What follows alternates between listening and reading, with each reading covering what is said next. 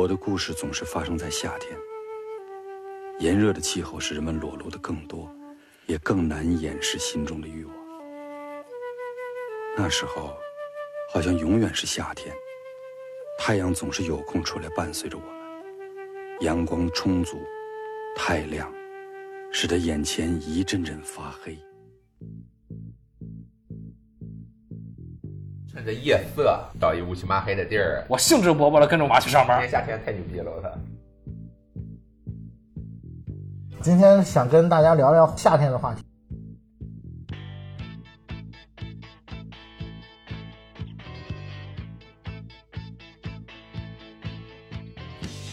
Hello，这里是不聊电影，我是夕阳。大家好，我是今天继续喝啤酒的二。大家好，我是太平鸟。这期节目估计推的时候也算是赶上一个夏天的尾巴了。都立秋了，还现在现在已？经立秋了，不过青岛这边秋老虎还是很厉害的。在我的印象里面，夏天就是很燥热、很潮湿的感觉。我不知道你们对夏天有什么样的印象？我知道 KY 是特别喜欢夏天的。嗯，因为我成长经历里面美好的回忆都发生在夏天。我是小时候一直在太平角八大关里边成长嘛，嗯，呃，所以说那边能给我留下印象的，当然是夏天要比冬天来说要更印象深刻一些。因为到了夏天之后，那边就是树绿了，啊，草地很茂盛，主要是有各种各样的，比如说有蜻蜓啊、螳螂啊、知了啊，嗯啊，那个时候可以玩的玩具并不是很多，我们更喜欢小伙伴们一块儿去这个各个疗养院的大院过去玩啊。然后我们每天，比如说就是放学的时候，从嘉峪关回这个太平岛的路上，有那么几个玩儿的几个地方啊，就和很多的这夏天的电影是一样的。每天走到那儿就必玩儿，比如说有一个草的滑梯，我们当时就已经滑草了。滑对，真的是走走到那儿，我们就是各种滑法，有这个头朝下冲下去的，有坐着下去的，还有滚着下去的，各种滑草。这些回忆啊，保留到现在，包括很有意思的一些画面。我曾经在那儿看到过，从八大关到太平角海边有一条马路是是一个拐着弯儿大上坡。嗯，你们不知道你们对那个马路有没有那条路有没有印象？一个上坡，那个坡度还挺陡的。然后有一次，我有一天中午，我们竟然看到一一个人，他骑了一个摩托，那个边三带斗那个三轮车。我们是上坡往上走的，他从我们身后来了，所以他也是上坡。然后他就速速度特别快，一个人。他那个三轮车是个就是军队的，因为是绿的嘛，那个时候只有军队有那种三轮车。就带着小斗，小斗，对，他上那个坡的时候，他那个斗那个轮翘起翘起来了，而且他就是控制的很好，让那个轮翘起来比较高。当时我们看的很惊讶，事后我经常和我发小聊起过这个剧情啊，这个这个这这这段经历，啊我们后来越来越相信，坚信那可能是一个特工之类的人，他可能就是在训练自己骑这个三轮车，因为我我们后后面再也没见过他。嗯，就只见过那一次，我们天天走那条路，后面再也没见过他。这种事情其实是很多的啊、我能说很多。这也是为什么我特别喜欢夏天，因为就是儿时夏天给我留下了美好的印象，不管是发生的稀奇的、古怪的、呃快乐的，甚至还有我有一次差点在海里边跟你们讲过，在海里面差点被淹到，对吧？啊，各种想了解这段剧情的可以去听我们第一期节目，对对对对，各种有意思的事情都是在夏天，不是说冬天没有意思，只是说冬天的时候，孩子们想法就是那个时候比较冷嘛，大家都是赶紧回到室内去取暖。没有夏天那么有活力。对对，夏天的话，大家只想奔出去，想出去玩儿，就是这样。我觉得关于夏天的话，其实还是童年的记忆比较多一点的。在改革开放初期，哎呦我去，那会儿青岛街头流行一种，你们应该也有点记忆，用罐头瓶子喝啤酒嘛，啊还有一场附近啊什么都有都有卖。那会儿就是很多用他的瓶子装啤酒，对啊，最最经典的，现在还有一些那个卖这个梗的，可以聊聊夏天都有什么是吧啊？只有夏天才能玩的好玩的东西。你比如说，咱们前一阵儿这个世界杯，咱们搞的户外放映，只有夏天可以干只有夏天干才有意义，才有意思。你冬天去干是不不可能的。夏天适合谈恋爱嘛，对，在夏天适合谈恋爱，为什么？因为你有更多的时间待在户外嘛。待在户外，对。你冬天你你在外头，你半夜了，你找一旮旯儿，然后两个人做点儿那种 还没到苟且，然后又那个的事儿的话，啊，待不住呀。我们小时候谈恋爱的时候，对吧？你们小时候谈恋爱的时候当然了，咱们小时候，他谈恋爱的时候，啊，我们小时候，我们小时候谈恋爱的时候，然后你想也开不了房那会儿，你知道吧？我没钱，不是没，我们他妈十八岁才有身份证啊！嗯那会儿，而且那会儿住旅馆得有介绍信，那那那那是招待太 所啊，太老了。那是招待所啊，你知道吗？然后你看又不能去家里，对吧？那会儿还上上学呢，对吧？家长在家不合适啊，对吧？然后只能要么他家楼下，要么我家楼下啊。离得有点近，那你甭管了，对吧？趁着夜色到一乌漆麻黑的地儿怕蚊子吗？干，那你你有有了爱情还怕什么蚊子呀？蚊蚊子肯定是肯定是无所谓的，这个人一动起来，这蚊子 蚊子咬不了。没有动，你没动，啊，没动。你你好好说什么叫没动？没动就是他在下面。确实，夏天有很多就是优势。哎，要说我喜欢夏天，能看姑娘的腿啊，大白腿，对，飞扬的裙角，你知道吗？多浪漫。对，我也觉得，就是夏天，呃，不管是男的女的，都是比较适合展现自己的个性，展现自己美的和帅的一面的。到了冬天，大家一捂一严实。你比如说，女孩她有身材，你到了秋冬，你身材在哪儿不知道，只剩脸了。我觉得夏天比较容易催生爱情嘛，因为你到夏天的时候，大家互相都能看得比较透彻，看你的身材、你的你的长相、你的外形条件，大家都是，而且就是正是因为大家看得比较透彻，所以异性比较容易吸引对方。对。到了秋冬的话，可能过好几个月之后，你才能互相 看得很透彻。那个时候娱乐项目比较少，嗯。啊，就是晚上就是看电视，看新闻联播，看所有人都在看电视剧，而且呢那会儿都在家里跟家长一起住呀，对频道没什么选择性，也没没有什么决定权。当然有决定权的话，也就那么些东西，关关键。是电视你没有决定权啊，放给你的东西基对本上是一样的。对啊，然后呢，冬天那样的呢，就趁早睡觉了，嗯。对吧？你夏天你在外头能待住，深夜那种，对对对对你知道。然后我们那会儿呢，我们院儿里有几个小姑娘，然后我们这几个小男孩呢，就在他们家楼下，你知道那种好像一个舞台，你知道吗？我们我们虽然没看到那姑娘在家里趴在哈、黑着灯的窗口上看着我们，但是我们知道，我们因为那那会儿那大院儿就是那楼呀、什么呃密封性啊，什么隔音效果也不是特别好，而且靠着窗啊什么的。你，是臭流氓，我我们就在下头呀。虽然我们是在聊天儿我们是在哈一起唱，我们那会儿还唱歌呀，干嘛，你知道吗？唱一些比较流氓的歌曲。一个摇滚叫什么歌来着？什么蹲在街上看看姑娘的腿，有有一有一句歌词，我的大头皮鞋啊，干嘛？就唱这种歌，你知道吗？虽然我们不知道，没看到那姑娘趴在黑着灯的窗户上看着我们，听着我们，但是我们知道，如果她在家，一定多多少少会听到这些东西的，你知道吗？哎，他说这个情节让我想起了《阳光灿烂的日子》。嗯就是那种嘛。其实其实那会儿呢，并没有我就得跟你谈恋爱，我就得跟你搞对象，那个还没到那程度。嗯，对，就是说这院里啊，有好多小男孩，有好多小女孩，你能玩到八九点、九点、十点那种吧？对，小女孩是不会在外头的，嗯，最多玩个六七点钟，人家就回家了，对吧？然后就这小男孩就青春期的躁动，你知道吗？然后释放，然后就在院儿，就那种，社交活动多。对啊，其实我我觉得关于夏天的话，更多的还是从记忆里面找的一些美好的东西。嗯嗯，尤其是像马牙说的，小时候，你看啊，小时候放暑假的时候，在家里边看电视，这基本上电视台都是一样的东西，嗯，什么《还珠格格》，什么《西游记》，小龙人儿吧，《封神榜 》可以可以可以。哦，这个绝对是我呃儿时夏天的记忆。过暑假，等在电视机前看小龙人和《封神榜》，其实有几集我还是挺害怕的。那个尺度很大，那个女主叫什么来着？就是她后面还演过《西游记》《呢西西游记》里头那个兔子，当时确实是对幼小的心灵有一些悸动的感觉。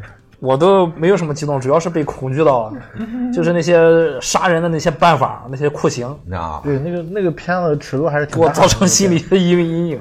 所以更好的还是小龙人吧。就是夏天，其实是看鬼片儿的一个好的时时间，为什么呢？对，我也觉得是。热嘛，因为马上就要到中元节了，嗯，鬼节。就是那个七农历七月十五嘛，这个时候正好是一个万物都在躁动的时候，包括鬼也是这样。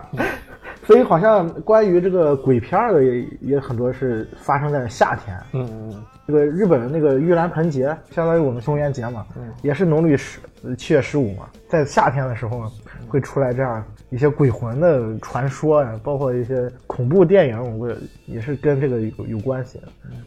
还有就是夏天我看到的卡通片儿，包括像《小神龙俱乐部》这样的节目，嗯，对会印象会更深刻。就是我能记得我夏天看到的一些卡通片儿，我现在记得，我觉得大家很多人会淡忘的一部卡通片儿，叫《丹佛最后的恐龙》，你们看过看过，就是一个戴戴那个戴戴着眼镜，然后他有那个恐龙有好有好几个小伙伴，是一个很美美式的。是小时候俱乐部里面。对对，好像是发生在迈阿密那种城市的一个热带城市的一个卡通片。夏天看的时候看那个就很爽，经常会跟着我小伙伴一块儿去说里面的台词啊什么的。我觉得可能是因为小时候暑假普遍比较长嘛，啊，而且暑假呃小孩相对来说比较闲一点。嗯你像寒假的话，可能还还得过年啊，乱七八糟的一些事儿。嗯然后暑假玩的这个成分会大一点，所以你就会看很多的呃动画片啊，包括一些电视剧。刚才马佳提到那个就是小伙伴儿，也是夏天一个比较重要的一个回忆。对你接触的时间会更长一些。对对然后动画片儿，我们那会儿那叫小乐园是吗？啊，青岛台小乐园对对啊，那会儿小乐园演变形金刚，我们那大院呢经常停电，嗯，经常碰到那个演变形金刚那会儿停电，你知道吗？本来吧，那个时间应该就是大家我们的小伙都在家等着那个变形金刚了，要不就都去一个人家去看那变形金刚，然后一边聊一边怎么着。嗯，就那会儿停电，你知道吗？然后我靠，停电了怎么办？我们哗，我们我们五六个人七八个人没有，我们就跑下来了嗯，去去去去去那边，就隔壁大院，隔壁大院跟我们大院不是一个那不是一个供电的。对对，我们去隔壁大院儿，然后隔壁大院儿呢，那会儿是小平房，它那个有临街的那么一片房子嘛，临街那片房子就是小平房，特别狭窄，然后夏天又热，他会把临街的那个窗开着，嗯对吧？他开着窗就纱窗啊那种东西，他的电视一般情况下是。你反正你能能看对能看着，你啊？我们经常咔，我们去去去固定电影，在在他们家能看见，我们就咔跑街上，隔着纱窗，然后去看他家那个电视剧。人 家时间长了，你知道也知道，然后啊看吧看吧，没事，因为他们家也在看，你知道吧？那会儿变形金刚好像大人也喜欢看。哎，不是，那你们没有跟那边的小伙伴就是认识什么？说起这个啊，这是一个 long story。我们那个小学其实是被三个不同系统的大院包围在一起的，然后这个学校是接纳这三个系统大院的这个生源。我们这个院儿就什么拜把子，你知道吗？就烧香拜把子，就有点像黑社会那种 烧高香拜把子。然后老大、老二、老三这么排一溜。但是我们那院呢，小孩比较少，我们的名字呢，我们叫飞虎队。我因为那会儿铁道游击队比较流行，你知道吗？我叫飞虎队。可你这个年龄暴露了然后那边那个大院呢，叫什么别动队，啊！他们院人比较多，但是菜鸡比较多，你知道吗？两三个打不过我们一个，精英比较少对，精英比较少。然后另外一个呢是叫特种部队还是什么玩意儿吧，什么反正东西，敌你知道吗后武工队经常就我们这三帮经常在一起，都一个学校嘛，但是非常尖锐的矛盾，平常还是一起玩儿，但有的时候一说干个什么事儿呢，就一定要分三帮。另外呢，在隔了一条街的还有小学，嗯，这个小学呢，我们这三个大院生源啊，都落不着去这个小学，但这个小学其实还好一些，比我们那些小学好一些。这个学校的孩子呢，都特别老实，就感觉就没有一个人会打架，没有一个人会骂脏话，没有一个人作业。对，然后我们这个学校就整天欺负他们这个学校的人，哈哈，命运的安排总是啊。然后我到了五年级，我就从从那个小学转到另外一个小学，转到对面那小学。我去第一天，人就说：“你是不是那会儿领着一帮人打我们来着？” 不是不是不是不是不是，你们你肯定认错人了。你是不是到那边当扛把子去了？也不能说扛把子嘛，叫低调，对不对？哎呀，你这玩的太高级了。我现在能记起来，我那会儿也是夏天嘛。我小时候住在即墨路那边，嗯，也是一些大院嘛。那个时候青岛有一个即墨路小商品市场。嗯，九零幺嘛，啊，但不是，但那会儿还不在九零幺，对吧？就是在那个原来在胶州路那块儿嘛，嗯。那那一大片，当时是露天的，啊，对，那个年代其实那个地方很就是一个流流行时尚的一个啊一个地方对啊，很流行，对对对。他们就是每一家做小买卖的都是有一个铁架子，对对对一个一个小推车似的，推车似的然后他们每天晚上把没卖掉的一些货什么都存到那个推车里面。晚上你去那个即墨路几条街，你去看的时候，就是马路两边全都是摆了一溜一溜的，就是铁架子，还有一些箱子什么的。然后我夏天的时候，就几个小孩特别喜欢围着那个铁架子玩捉迷藏。那个地方地形比较复杂，有的时候你藏了，你藏一晚上就可能不会被被人发现的那种。抓抓鬼的都回家了，鬼还在那儿蹲着呢。对，抓人抓了半天没抓着，最后忘了，还有一个小孩还没还没出来。藏的那个人以为别人没找着我，还没找着我这儿，没爬爬睡着了，你知道吗？还没地毯十四到我这儿。睡着了。对，不过就是像这种呃这种事，就就一定是在夏天才能做的。夏天那会儿做做蟋蟀、啊对对虎渣，对，就是和这个大自然的亲密接触也是很好的，粘知了，对对对，呃，抓蜻蜓，嗯，抓螳螂，嗯，对不对？还有地上有土鳖呢，有地上有各种各样的昆虫。以前八大关很多，啊在年龄比较小的时候，可能胆子会更大一点啊，无知者无畏的那种。对对就是因为无知，对 最主要是因为无知。赶海也是夏天，就是海边特有的一种你冬天你他妈活动。你冬冬天你下得去脚吗？在在海水里，我们那会儿赶海，你知道怎么赶？拿一个小瓶，小瓶里放什么？盐、糖、味精，干嘛？直接赶完了直接做对，，不是做啊，直接架炉子。不是做啊，不架炉子，架什么炉子呀？就拿一小瓶啊这样晃。啊其实呢，我们去海边拿那个东西干嘛呢？就抓那种小鱼小虾呀。啊！小鱼不吃，就虾和蟹，那种透明的那种小虾，我是不撒那东西，我是抓起来直接炫放嘴里就哎呦嘎嘎嘎就吃了，特别好吃，带着海水的咸味儿，然后带着它那个特别柔软的，你知道那虾大一点，那个虾肉特别柔软，一般放嘴里吧，先先含着，你知道，它那个虾会在你嘴里蹦的，是像那个后期有一种糖，跳跳糖。对，就是那种感觉，然后在在你嘴里就嘚儿蹦那种，就是虾和蟹直接就放嘴里吃那会儿，好爽。现在不干，现在的污染成那样了。这样说就把你送进精神病院了，直接有人打电话了，无家男子 需要社会救助。这可能是住在海边的人的一种福利了。嗯嗯，在夏天多了一个去处，而且海边可以玩的东西也很多。当年那个娱乐活动不是特别特别丰富的时候，海边绝对是一个特别好的去处。去海岛啊，你要说娱乐活动不是很丰富，我我是觉得其实电视节目很精彩。嗯，你看啊，有有小乐园，有小城市俱乐部，你现在想肯定是不能匹配现在的精神生活，但是那个年代能满足你。其实娱乐活动反而就是夏天肯定要比那个那个年代夏天比冬天多，就是因为跑到外面。对，就是因为可以去到外面，然后再就是我刚刚想到一点，就是为什么我对夏天印象还很好，就是因为我这个人喜欢吃甜。嗯，夏天的时候你能吃到娃娃头、对，崂山可乐、雪糕西瓜、水果，哎，各种就是全是好吃的。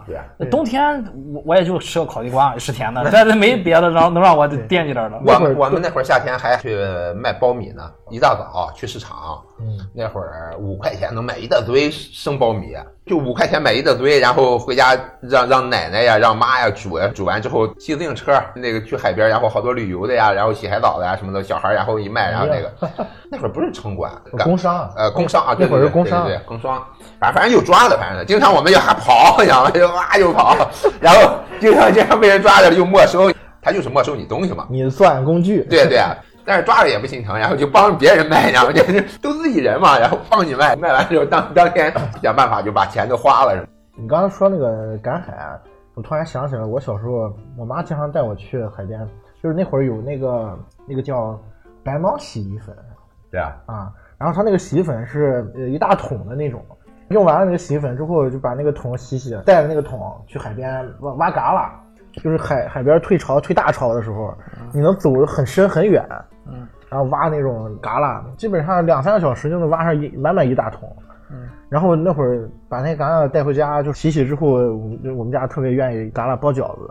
嗯，然后那会儿那个饺子特别特别咸，我估计现在可能在近海是很难，就算挖到，也可能也也挖不到那么好的了。对，肯定挖不到一一顿饺子的嘎啦，那是挖不到的，嗯，也没有人这么做了，因为你可以花钱买的，你不会去主动去挖去了。但那会儿小时候还是有有一些乐趣在里面的。对，它最最主要是去，其实你动手去挖，首先你能你能挖得着，再就是你你挖的过程其实是很快乐的。对，现在就是有一些，我觉得和夏天和自然的这个自然环境的交流互动稍微少点了，因为以前我们小时候有一个很大乐趣就是玩昆虫嗯，对，啊、你抓回来各种昆虫，比如说蛐蛐、蟋蟀，我放在玻璃瓶里面养一段时间。蜻蜓，对你抓蜻蜓，它是一个技术活儿，你这个抓的技巧每个人是不同的，你知道吗？嗯，这个大家有时候还会交流怎么抓蜻蜓，怎么抓螳螂啊。有时候我老家在农村嘛，有时候夏天农村，我回老家，然后我表弟带着我去粘知了，因为城市孩子粘知了的技术不如农村孩子。我他们那个粘知了那个他们就是工具就很很专业对，他那个杆子很长，能粘到很高很高的树，粘的那个就是这个效率还是挺高的。晚上吃一顿是不成问题的，一家人真的直接就下油锅炒炒吃了。再就是抓那个地里面知了猴啊就从里面钻出来那种，嗯那个不比知了好吃吗？有其实有时候你拿那个杆儿去粘嘛，粘到的知了它就是玩玩放飞了，成成年的。你真要是粘的话，还是要粘那个你玩还没脱壳知了猴，那个回去真的可以吃。那个现在我还很爱吃，可能就是因为源于小时候这个对这个的味道。对对对，其实夏天吃的方面，一个是甜食，一个是海鲜，这个是给我留下印象很深的。海鲜这块儿也是住在海边的一种福利了。所以对，有但你你看这个甜食啊，就是冷饮这块儿，那只有夏天能享受这个福利了。对，你知道，一一到夏天，太平岛那边啊，它有那个叫什么崂山汽水厂。啊，就是产崂山可乐的那个。对对对对对，原来就是那儿就是一一车一车可乐往外拉，搁那个瓶装的崂山可乐，现在还能记得瓶装的是什么什么颜色，那个标签是个咖啡色的，上面一个 logo。嗯，对，那会儿物流也不像现在那么发达，冬天本身呃出产的东西就很少。嗯，反正我现在有印象，冬天那会儿就吃大白菜，也没有什啊么，白菜东西。白白菜为主。我们那会儿家里连冰箱都没有呢。冬天你对啊就就没法吃冰糕。现在你冬天你说你买买，关键是也没人去卖冰糕，啊对 这个实际上没有需求啊。你卖了卖一阵也没人买。我小时候有一个记忆啊，特别影响我，就是我感觉特别好。每年夏天的时候，我们单位不疗养院嘛，疗养院里面就是护士特别多，嗯，所以说女性的护士姐姐嘛，啊，对，女性的这个员工特别多，男性少，女性多自然就是妈妈多，所以孩子就多。这个单位孩子很多，所以说小伙伴多。对，所以说到一到夏天呢，就产生是一个什么问题呢？就是老人很多人都因为那个年代嘛，很多人都是从外地考到青岛来的，嗯就是大家来自山东省的各个地方，甚至是省外什么的啊。嗯，所以说没有老人带这些孩子，那怎么办呢？那个年代没有托管班，你知道吗？大家都上学了，也不可能进什么幼儿园这种地方，所以最后就是单位解决问题。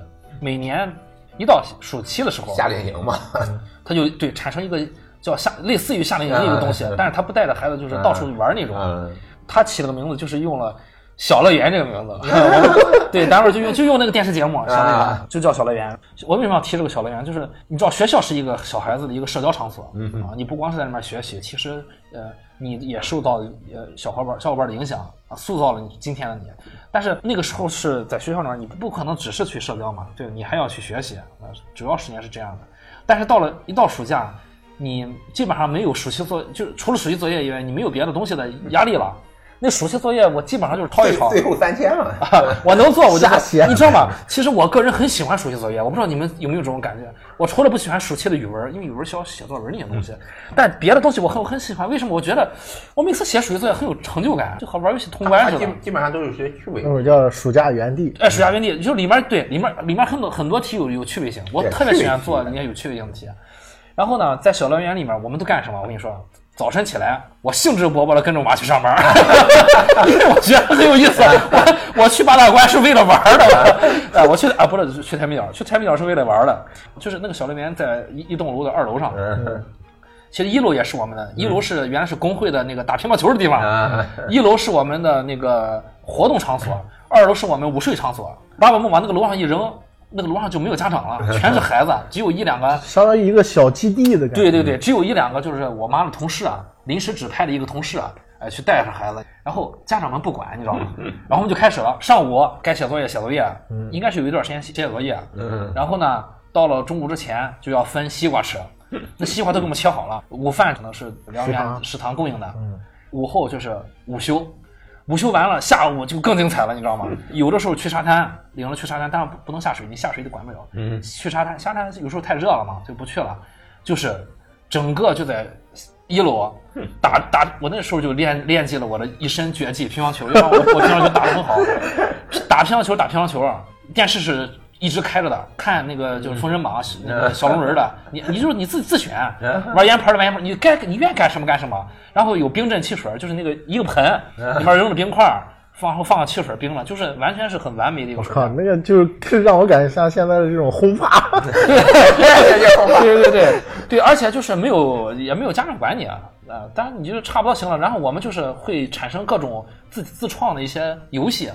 啊，我们比如说我们从楼上追到楼下，啊，在楼梯上玩一些游戏，就完全是自创的，就你今天想起一出就玩一出。对，我觉得就是那个那段时间，其实我身边的我我的发小们，你跟他提小乐园三个字儿，他第一想到的并不是那个电视节目，他第一想到就是疗养院的那那段时光，六年，每年你想想，可能应该有有有四到五年，我们都经历了小乐园，那太小了，我一二年级我们可能没经历，后面都每一年都有都有小乐园的陪伴，确实对我们的成长是确实很好，因为那段时间一到夏天，我记得两个月是吧？暑假将近对两个月那个时候是暑假长嘛对，两个月我们六十天，我我们和所有的小伙伴同龄人，我们虽然是独生子女，但是那个时间我们是有相当于都有兄弟姐妹，呃，也是建立了很深厚的友情，一直到现在。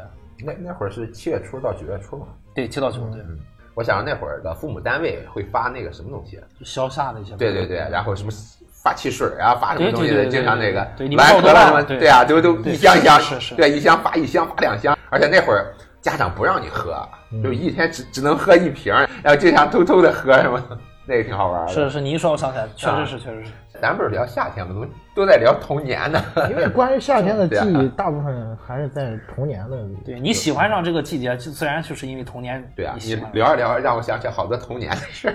对啊，你像你看，我我当时想夏天它有几个关键词，对吧？沙滩、比基尼、大长腿，是吧？海鲜、啤酒，这其实都是就是儿时在海边的那种记忆还有一个夏天是要毕业，啊。对，所有的毕业，所有的分别都在夏天。毕业之前你会有一个聚会嘛？嗯，不管老师组织的还是那个同学小团体之间组织的，他一定会有一个聚会，聚会完了才会那个嘛。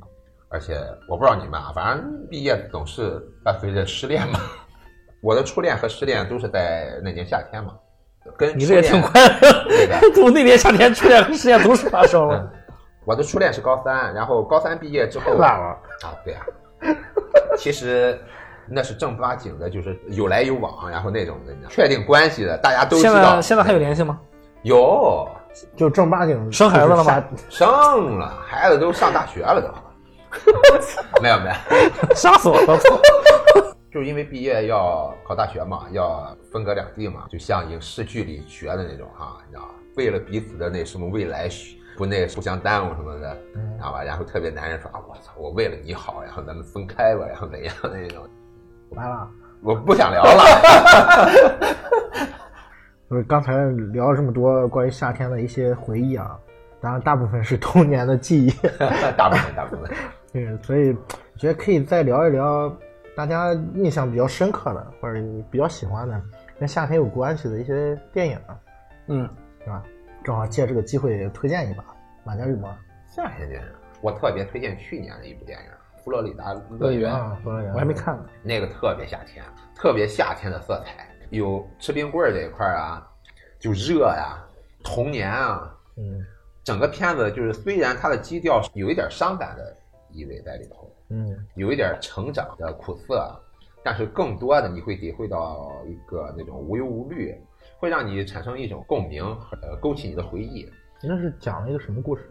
他们美国有那种关注儿童的吧？对对对对，他们美美国有那种汽车旅馆，嗯 motel，然后其实那种旅馆很很多房间是被一些无家可归的一些对对对。租客。对租客租着，嗯。租客有各种小孩，然后这种租客其实有时候他不会在这个地方待很久，他就是全国流浪嘛，嗯，有人离开，有人来，但是就是那些小孩在一块儿，相当于是他们的一个乐园。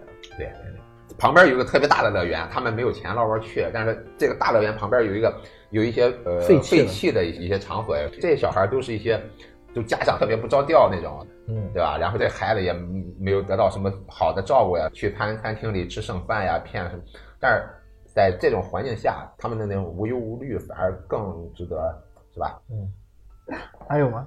太多了呀，什么阳光灿烂的日子也是呀，阳光灿烂的日子，什么冬大冬天的拍夏天戏了。虽然它是冬天拍的，你你你不知道这个，它那个色调整个就是一个夏天的那种对你暖暖的。你你不知道它冬天拍的话，你根本根本不知道。对，其实如果要推荐夏天电影吧，老片儿我我就不想推荐，就是尤其是黑白片儿，我觉得这个肯定有很多是是吧？夏天电影太多了，但是黑白片儿的话，呃，对于现在的观众接受度稍微弱一点，因为你如果你要想表现夏天，有彩色是很重要的。对啊，这个对于这个硬件的技术要求还是还是还是应该有的。嗯啊，它能反映出。所以说我我是想以这个呃国家的不同来来推荐，因为夏天电影太多了，而且我这个人本身很喜欢夏天，要推荐真真是太多了，我喜欢的。亚洲、欧洲这样点点几部，亚洲的话就是推荐北野武拍的《那那年夏天宁静的海》，他那个片片名日语翻译过来其实是《那年夏天逗号宁静的海》，是这样的，并不是《那年夏天宁静的海》。嗯。简单介绍一下，我先说一下我为什么推荐它。推荐的理由就是，呃，我作为一个海边长大的人，这个这部片子是纯粹是打动了我，让我和呃导演和编剧产生了强烈的共鸣。嗯嗯。那个片子如果让我客观说，我不知道就是不是在海边长大的人能有几分的评分，嗯但是对于我来说，我是超级超级喜欢，喜欢到我不能不行那种。就我当时看到三分之一的时候，我当时就认定了这个片子是我喜欢的，就是越往后看就欲罢不能。嗯就是那种那个片子好到什么，就是好到我没有就是看完之后我就想去到拍摄地去去体验。冲浪了，对不对？我没有想去去那个地方，因为我觉得他拍的就是我的生活，任何一片海都是导演要拍的。我就就是这种感觉，就是为呃那个片子说了这么一个故事，就是一个残疾人，他是一个哑巴男主，他有一个女朋友也是哑巴聋哑人，他应该听不见的。啊，这两人都是都是聋哑人。然后呢，男主他的工作是垃圾清运工，无意中吧，他看到一个碎碎了的冲浪板扔在这个海边儿。他应该故事发生在横滨吧？横滨是一个日本的一个海边城市啊，就是咱们看的很多那个汽车的轮胎叫优科哈马，优科什么优科豪马。优科豪马这个这个名字是近几年才音译过来的，嗯其实那在以前就叫横滨轮胎。嗯啊，就是就是这么一个城市。然后呢，他在海边发现了这个碎了破旧的冲浪板冲浪板，对，扔在一个大垃圾桶里面。他那个前头碎了，导演并没有交代他以前经历过什么，但是他是明显他对这个冲浪板很感兴趣，也就是说他对这个冲浪的运动他是挺挺挺想尝试的，但他不会，你知道吗？他也没钱买这个冲浪板，所以他就把那个旧的就拿回去自己，就拿那个胶带好一个缠，然后把那个缺失那块自己拿刀子削了一块塑料泡沫，把那个缺失那个头给补上了。然后他就带着这块板子，在没有人教，因为没有人能教他。虽然有很多冲浪人在海边，但没有人会手语，他只只能看，就是在一个无声的世界。你像，他听不见了，对吧？大家能声音去判断海浪的过来，他是一个无声的世界，他纯粹是对这个运动的热爱。很多人就在岸边坐在那儿看，他们为什么坐在岸边呢？是因为有时候那个浪根本不适合去冲浪，但是这个男主他就是热爱，他抓住一切机会去冲浪。后来他的这个呃行为就打动了一个一个冲浪板的一个店主，啊，这个店主就资助了他一套冲浪服，因为你如果没有冲浪服，在别的季节，他一年四季冲浪嘛，在别的季节可能秋冬季啊，他就比较比比较冷比较真的很冷。那个那个冲浪服的作用就是给你保温的，你穿进去之后它不进水，你知道吗？他给他资资助了一套冲浪服，后来夏天其实也挺冷的，夏天挺在海边冷，对对，你老是这么冲的话，它还是挺冷的，因为它风一过来嘛，你站到你站那个板子上，你不是老泡在水里面，嗯，他最后那个板子依然是碎了，碎了之后，他就狠了狠心，攒了钱去买了一个买了一块板子，买了块板子之后，其实那个板子是挺贵的，他的这个举动也影响了他以前的一些朋友，一些朋友嘲笑他，说意思他一一个人傻不拉几的和他女朋友成天抱两个人夹了块板子往海边走，最后好奇心驱使，那俩人也跑到海边去看了看，看看他成天在干什么。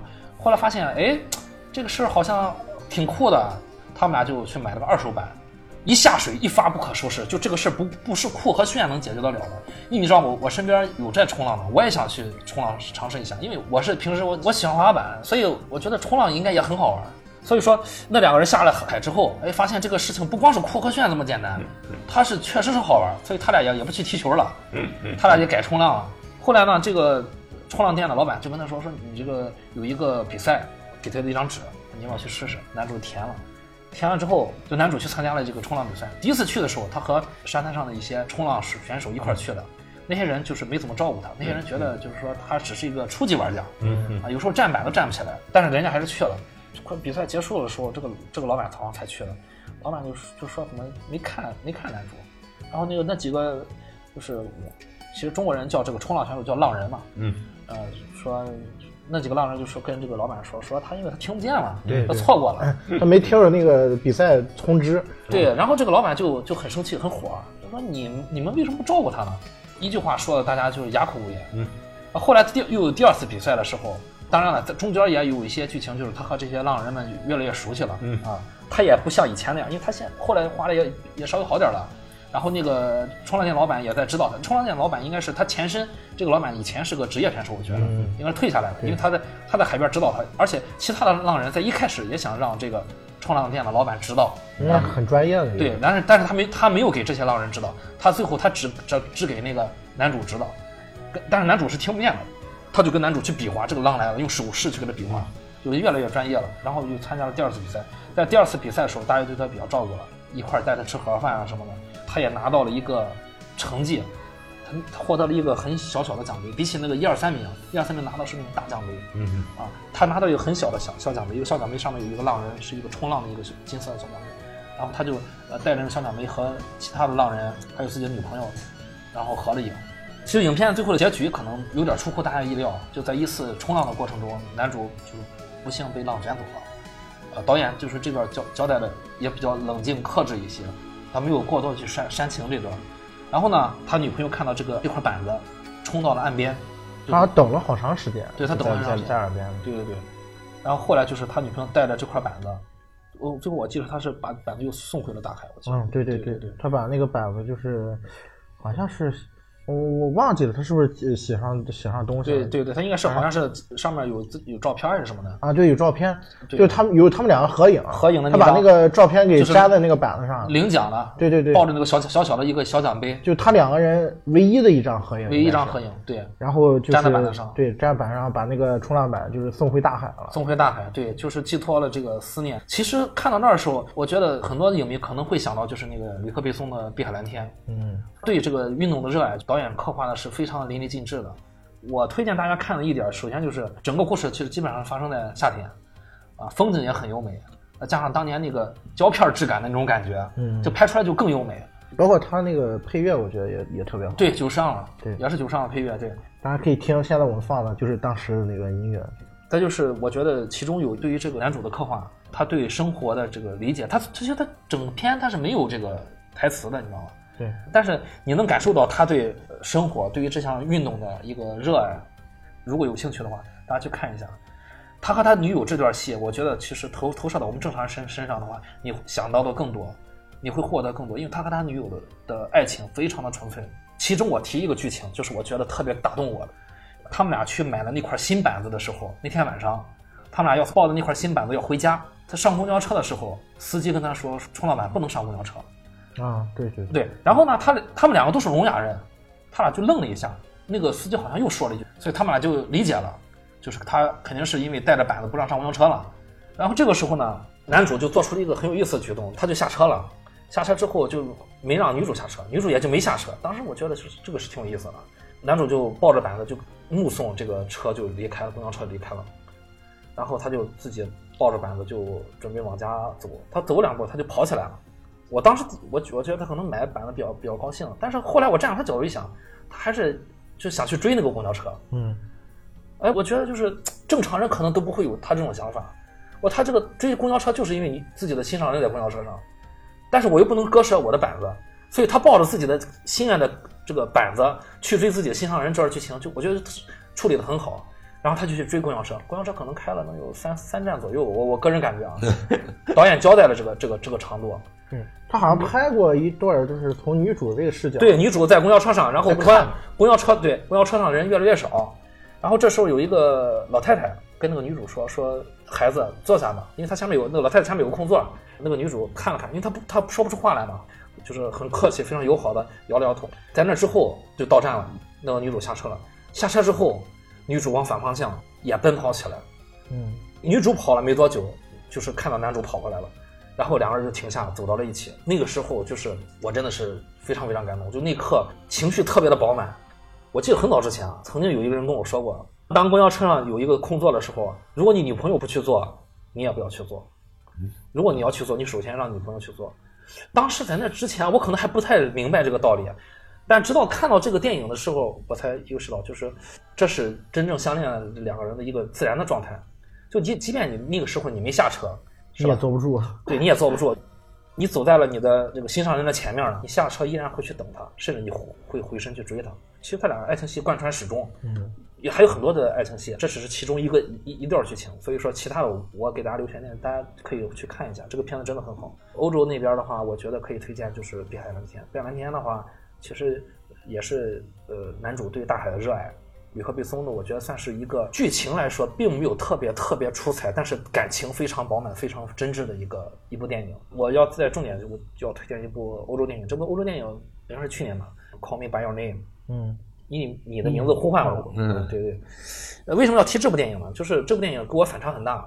首先，这部电影其实离着我是稍微有一点远的，因为我身边没有同性恋人群。嗯，这部片子我也是无意中看的，是因为它有一些奖的加持嘛。嗯啊，拿了一些奖，但是看了这部片子之后，到现在我对这部片子依然是念念不忘。我偶尔还会跟我老婆提起我，我们俩还会聊这部电影的剧情。首先，我觉得这部电影聊的是男同，对吧？那拍的是男同，男同之间的爱情也是爱情。你你可以否认它，你可以不屑它，但是它是客观存在的。如果它是客观存在的，你不屑它，这是你自己的问题，并不是他的问题，对吧？男人和男人之间产生了爱情，它也是爱情。我觉得他这个电影把就是男同之间的爱情拍得非常的美。你可以这么想，这只是一部爱情片，而它不是一部同性恋电影。同性恋电影是其次的，最主要它是一部爱情片，它让你感受到了这两个主角之间的爱情是非常的唯美的。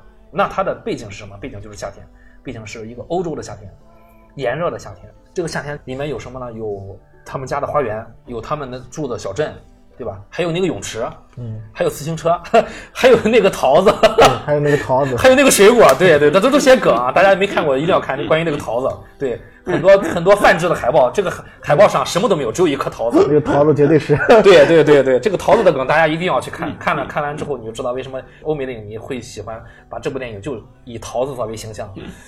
对，这个桃子也是一个夏天的水果，嗯，对吧？这个这个电影通篇都是夏天，然后他把他拍爱情拍的唯美，就是因为首先景色选的唯美。景致拍的非常唯美，然后角色也选的非常好。我觉得那个甜茶那个小男主，嗯，那个甜茶那个角色，他非常适合夏天。他首先他身上带着一股文艺范儿，那个文艺范儿就适合放在一个夏天的这个剧情里面。这个电影里面，小男主基本上都是在光着膀子拍的。对，你仔细想，他穿着衣服拍的时间会比较少。就是夏夏天就是可以拍美好的肉体。对，甜茶就是因为演演了这部电影之后，从一个路人路人演员，一下晋升为就是。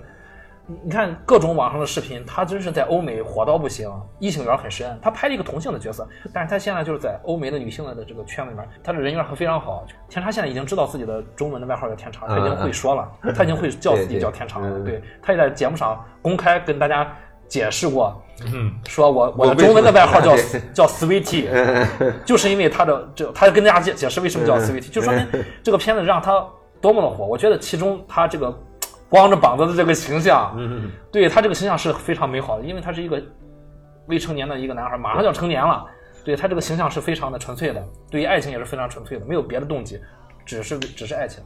整整个故事设置在一个夏天，炎热的夏天，非常热，你记得吗？对，设置炎热夏天是有是有道理的，因为冬天我觉得可能 这这心里面这团火起不来，起得来也没有桃子这一说，也没有桃子这个梗。总之，那个片子是我。呃，最近近期看的这个电影里面，我觉得就是最代表夏天的，而且让我反差很大的就是，本来他可能是我不太感兴趣的一个人群，啊，可能没有没有共鸣的，但是看完之后，就是说让人能更去理解同性恋之间的感情，他们感情是很纯粹的。你不能说这个小男主的感情是有什么金钱利益，没有什么都没有。他在那之前，他也不知道自己喜欢的是男人，而且我觉得就是他里面那个父亲的角色非常好，就他欣然接受了。这一点，最后那段特别打动，对 他鼓励他。之前我看了一些关于同性恋电影，其中有一个是同性恋的父群体的父母，他有一个观点，我觉得是很有意思的。以前我从来没考虑过，就是在不理解同性恋的家庭里面，这样的家庭也是很多的嘛。嗯，父母会把这个自己的孩子是同性恋这件事儿怪罪在孩子身上，觉得你们为什么是同性恋呢？你们的自己的过错。但是在你看很多的一些比较接受的群这个地区里面，他们父母的想法是。你是同性恋，是因为你没得选，是我把你生出来了，一部分过错是是我带来的。你天生就是同性恋，因为过错是我把你生下来了，反而父母是有过错的。我不知道很多的就是同性恋的群体的父母，他们有没有这么想过？你的子女他作为同性恋，他是没得选的，他天生就这样，他也很痛苦。有的时候，如果你不理解他的话，他也会很痛苦。那你去理解他，这个问题可能他身上的责责任可能会更小一点。那你要去理解的话，他就不会那么那么痛苦，就不会有那么多悲剧产生，对吧？所以说这个片子让我去从一个很舒服的一个观影的角度去更好的去了去理解这个群体。最后他父亲这段特别打动我，他父亲这段话更多的角度其实不是在聊同性恋这这事儿，只是在告诉他你，因为他是分开了嘛，相当于已经失恋嘛，对吧？他其实他更多的角度是给他的人生一个，给他人就告诉他人生应该怎样做。为什么因为你是同性恋，所以要怎样？他只是更开导是，你离开一个爱人，你们你跟一个最爱的人、深爱的人不能在一起，对对，你的人生会怎样？你将来如果再碰到这种事，你要怎么处理你的感情？你然后你怎么能把这段感情成为你今后生活下去和别人相处，或者说你能够完善自己人格的那种途径和方法？是更多的是这些。既然说到这儿了，我也插句题外话，就是今年范儿影展看了一部电影，那电影名字叫《美丽》，女主设定是一个女童，包括她电影里面也有一段床戏，就是跟他的同性的伴侣。当时映后交流的时候，现场有一个观众，他就提问，他并没有问主创，而是问了另外一个观众。那个观众是一个十岁大的，大大概也就上小学三四年级的样子，是一个小孩，是他妈妈带着这个孩子来看的。观众就问他妈妈，就说带着孩子来看这样一部电影，包括这里面有一些性爱的一些镜头，你是否会觉得就是不太合适啊？然后这个母亲呢，就他就说了这么一段话，他说我带孩子来看这个电影，其实我就是想让他能意识到，甭管是同性恋也好，还是异性恋也好，作为母亲这样的一个角色，我认为应该让孩子去了解到这个世界上是有各种各样的人。有各种各样的爱情，这些都是存在的，而且他们都应该是这个世界上非常正常的一些东西。所以聊到这个话题，突然想到了这么一个小插曲吧。做那个同性的话题的时候，可能会更深入的聊这个问题。所以回到我们今天聊这个夏天这个主题啊，其实刚才提到了，就是说北野武拍了，嗯，跟夏天有关系的这这几部，我觉得都挺好的。嗯，但我我突然在想一个问题，就是。在我的印象里面，日本导演特别喜欢拍夏天，特别喜欢拍。对，就包括日本的卡那个拍卡通片的，嗯，电动画电影的导演很多都不是发生在夏天。你像那个宫崎骏，很多也也也都是在夏天。对，我今天推荐两个，我认为在日本拍夏天拍的最最传神的两个导演。嗯，一个就是现在电影还在上映呢，就是《小偷家族》的那个导演石之愈和。一个是老一辈的一个导演叫金村昌平，这两个日本导演是我认为拍夏天是拍的最好的两两个人，因为在他们的这个电影里面，你经常会发现，呃，有什么东西啊？有各种各样的生物，嗯，动物也好，昆虫也好，因为夏天本身就是一个万物躁动的一个季节嘛，所以你能看到很多的这样的一些有生命的一些东西，其实。人也是动物，人也躁动。对，人也躁动。这就说到了另外一个元素，就是在他们电影里面也经常会有一些关于我们刚才提到的爱情啊，包括性欲啊，情欲，对情欲的一些表达，也是很多的。在他们里作品里面，还有一个东西也是经常出现，就是食欲。嗯嗯嗯，各种各样的吃饭的一些镜头，这三种元素，我觉得通通构成了一个他们。包括我对夏天的一个认知，就是夏天是一个充满了生命力的一个一个季节。对，所以你看，它它这三类东西啊，生物、嗯情欲、这个食欲，对，这三种东西其实都是对于这种生命活力的一些表达。这几个元素也是，你看咱们刚才在回想咱们对夏天的记忆里面提到过。对，对，其其这就是导演用他的。呃，这个这个，我觉得原因嘛，因为每个人都能从上面产生一些共鸣，对，这比较合理。对，我还想再推荐一部电影，嗯，这电影其实是国产片，跟我们刚才提到的很多东西都是能联系到一块儿的。这电影名字叫《我的九月》，很早九十年代的一个电影了，嗯，是一个儿童片，其实，大背景是在亚运会的时候，嗯，就中国举办第一次亚运会。表现九十年代的北京，讲童年的一个故事，觉得可能在北京生活长大的孩子会更有共鸣。但是那个电影我是特别推荐，还有一部夏天的电影，最近刚看了，在福尔兹影展那个闭幕电影叫《盛夏》，嗯，就片名就是跟夏天有关系，嗯，是一个俄罗斯的电影，它讲的其实是前苏联的呃摇滚的事儿，嗯，觉得是特别适合夏天，尤其是如果有有条件的话，在一个露天的沙滩的一个观影环境下面，看是能把你看嗨的一部电影。嗯你看之前世界杯比赛的时候，咱们已经组织了这个沙滩直播了，嗯对吧？做了也挺成功的，所以我觉得咱们离着后面的沙滩的这个电影放映也不会太远。希望也是能借着这个节目吧，可以做做宣传。以后咱们可以把这个做成一个定期的。当然了，这个活动也确实只能托夏天的福，在夏天做。嗯嗯，稍微冷一点也不行。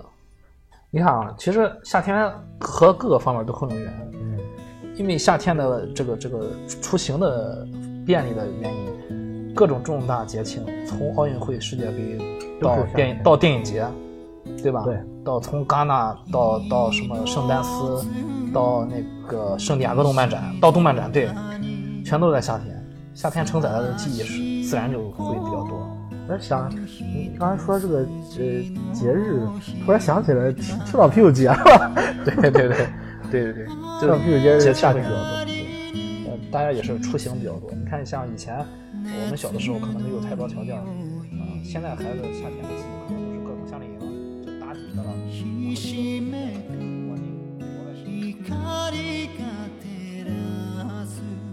想い